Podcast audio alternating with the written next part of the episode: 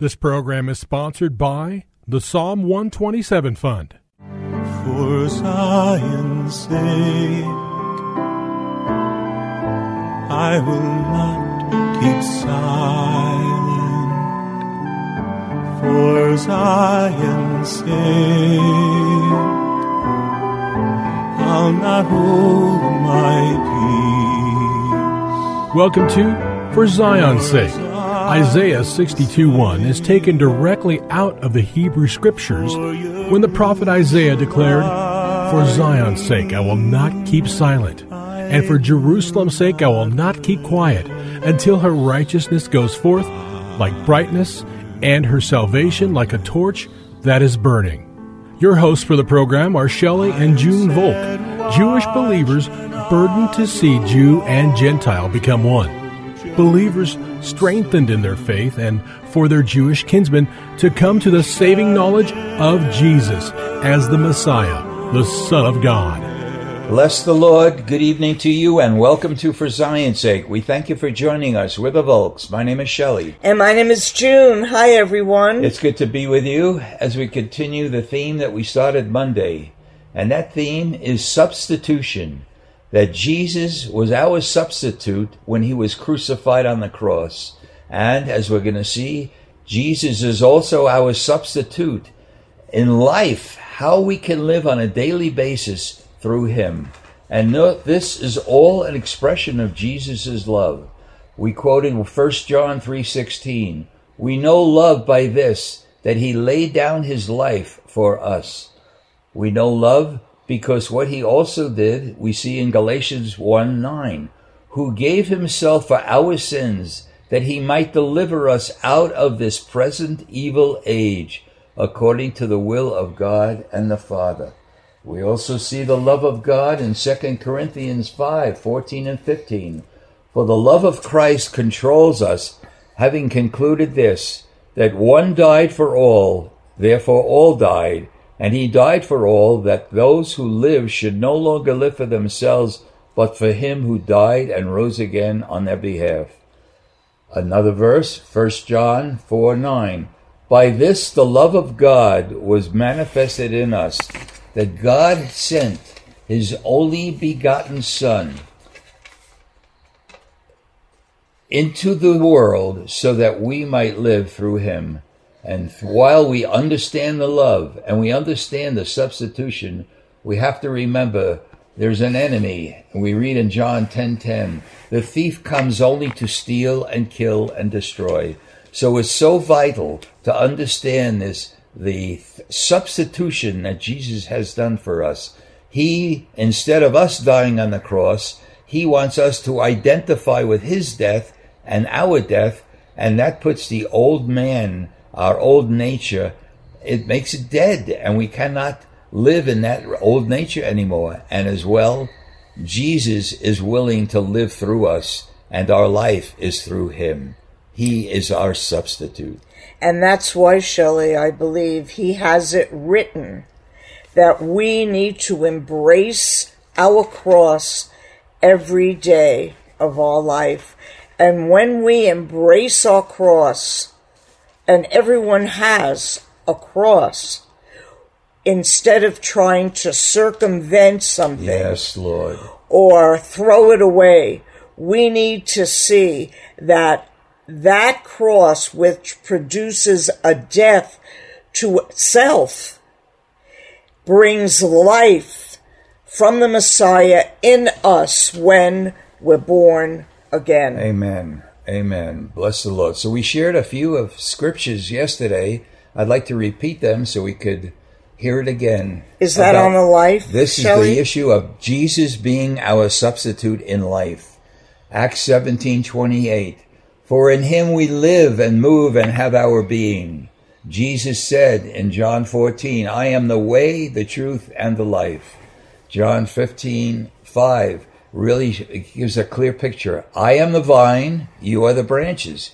He who abides in me and I in him, he bears much fruit, for apart from me you can do nothing.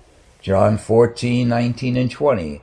After a little while the world will be will behold me no more, but you will behold me, Because I live, you shall live also. And that day you shall know that I am in my Father, and you in me, and I in you. So, Junie, it's so incredible the things that Jesus has done for us. Let's go on. 1 John 5 11 and 12. And the witness is this that God has given us eternal life, and this life is in his Son. He who has the Son has life. He who does not have the Son of God does not have the life. Junie, in very simple language, if we don't have the Son and if we are not born again, we exist for 50, 60, 80, 90 years. If we have the Son, we have life because He is the life. And there's a difference between religion, going to synagogue, going to church, praying, reading the scriptures. They're all good things. But if it's without the Messiah, Yes, Lord. if it's without Him directing our life, we have no life. And He even said it, Shelley no man, no human can come to the Father but by me. Amen. So we need Yeshua. We need Him. He, he is our creator, Shelley Amen. and Amen. he died for our sins and rose again that we might have life Life through Him. Amen, Junie. in him and by him. right. In him we live and move and have our being. That's life. That's right. Even when death surrounds us and evil surrounds us, he gives us his shalom, his peace. Yes. John 1 verse 4 In him was life, and the life was the light of men. Colossians 3 verses 3 and 4 For you have died, and your life is hidden with Christ in God.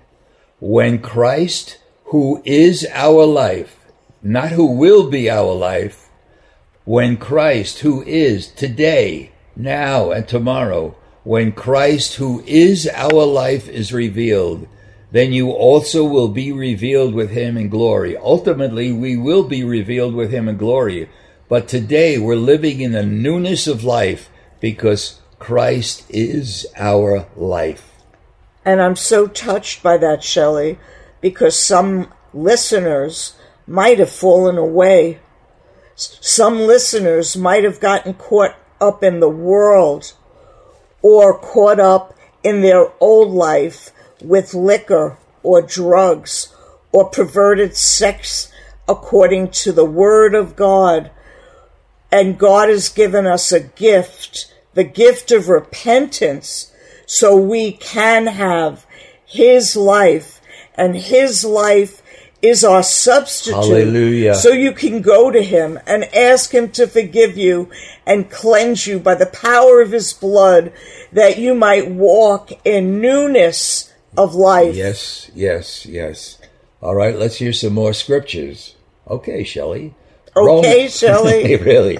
Romans 6:23 For the wages of sin is death, but the free gift of God is eternal life in Christ Jesus our Lord. Yes, Lord. Romans 6, verse 11.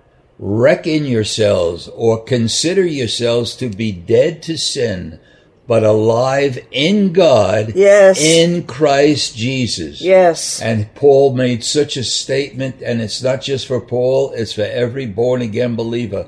Philippians 1, verse 21.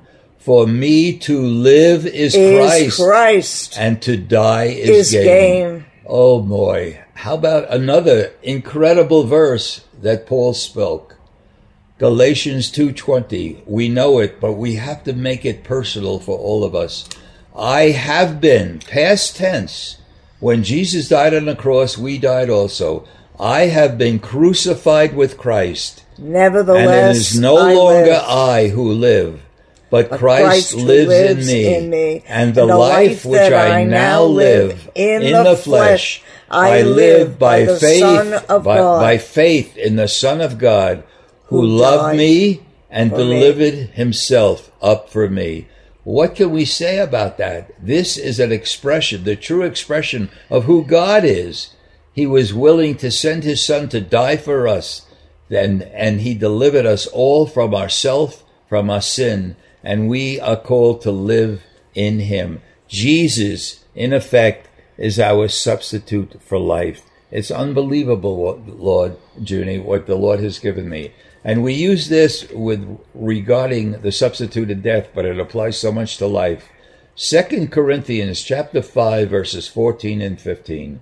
For the love of Christ controls us, having concluded this, that one died for all, therefore all died.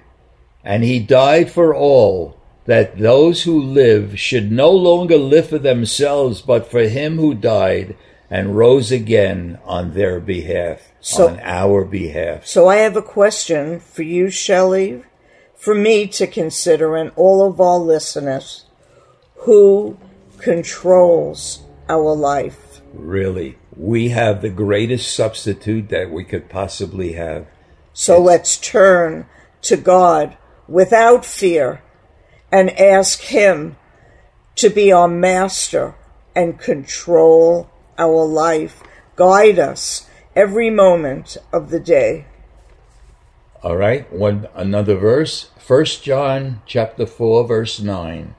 By this the love of God was manifested in it. It was listen, by this the love of God was manifested in us that God has sent his only begotten son into the world so that we might live through him.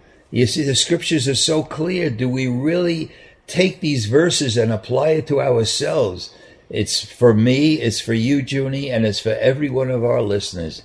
And then Colossians 1.27, when Paul spoke, maybe we'll start the program tomorrow picking up on this. It's Christ in you, the hope of glory. This was Paul's message to the Gentile church in Colossae that Christ in you is the hope of glory. And what does that really mean, Shelley? When we see that we're not living a holy life, when we see ourselves entangled in the world and in sin, we need to turn to God and ask Him to forgive us and cleanse us with His blood and deliver us, which He has already done. Yes, Lord. That we would be aware of His resurrected life in us, that we would choose to no longer live for ourselves, but live for Him who died for us yes. and fulfill His purpose in our life to be alive in this generation. Amen. Jesus, Jesus, Lord. Jesus. Thank you, Lord. What an amazing God you are. So, Lord, I pray that all of us listening and Junie and I will start to live if we haven't done it yet.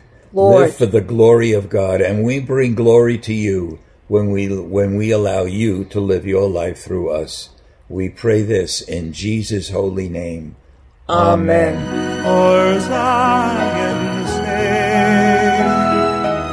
Thank you for joining us this evening. If you would like to get in touch with Shelley and June, you can write to them at P.O. Box 1784, Scottsdale, Arizona 85252. That's P.O. Box 1784, Scottsdale, Arizona 85252. And you can also contact them on their website, Shelley and June Volk com. That's Shelley and. Until next time, the Lord bless thee and keep thee. The Lord make his face to shine upon thee and be gracious unto thee. The Lord lift up his countenance upon thee and give thee peace. This program was sponsored by the Psalm 127 Fund.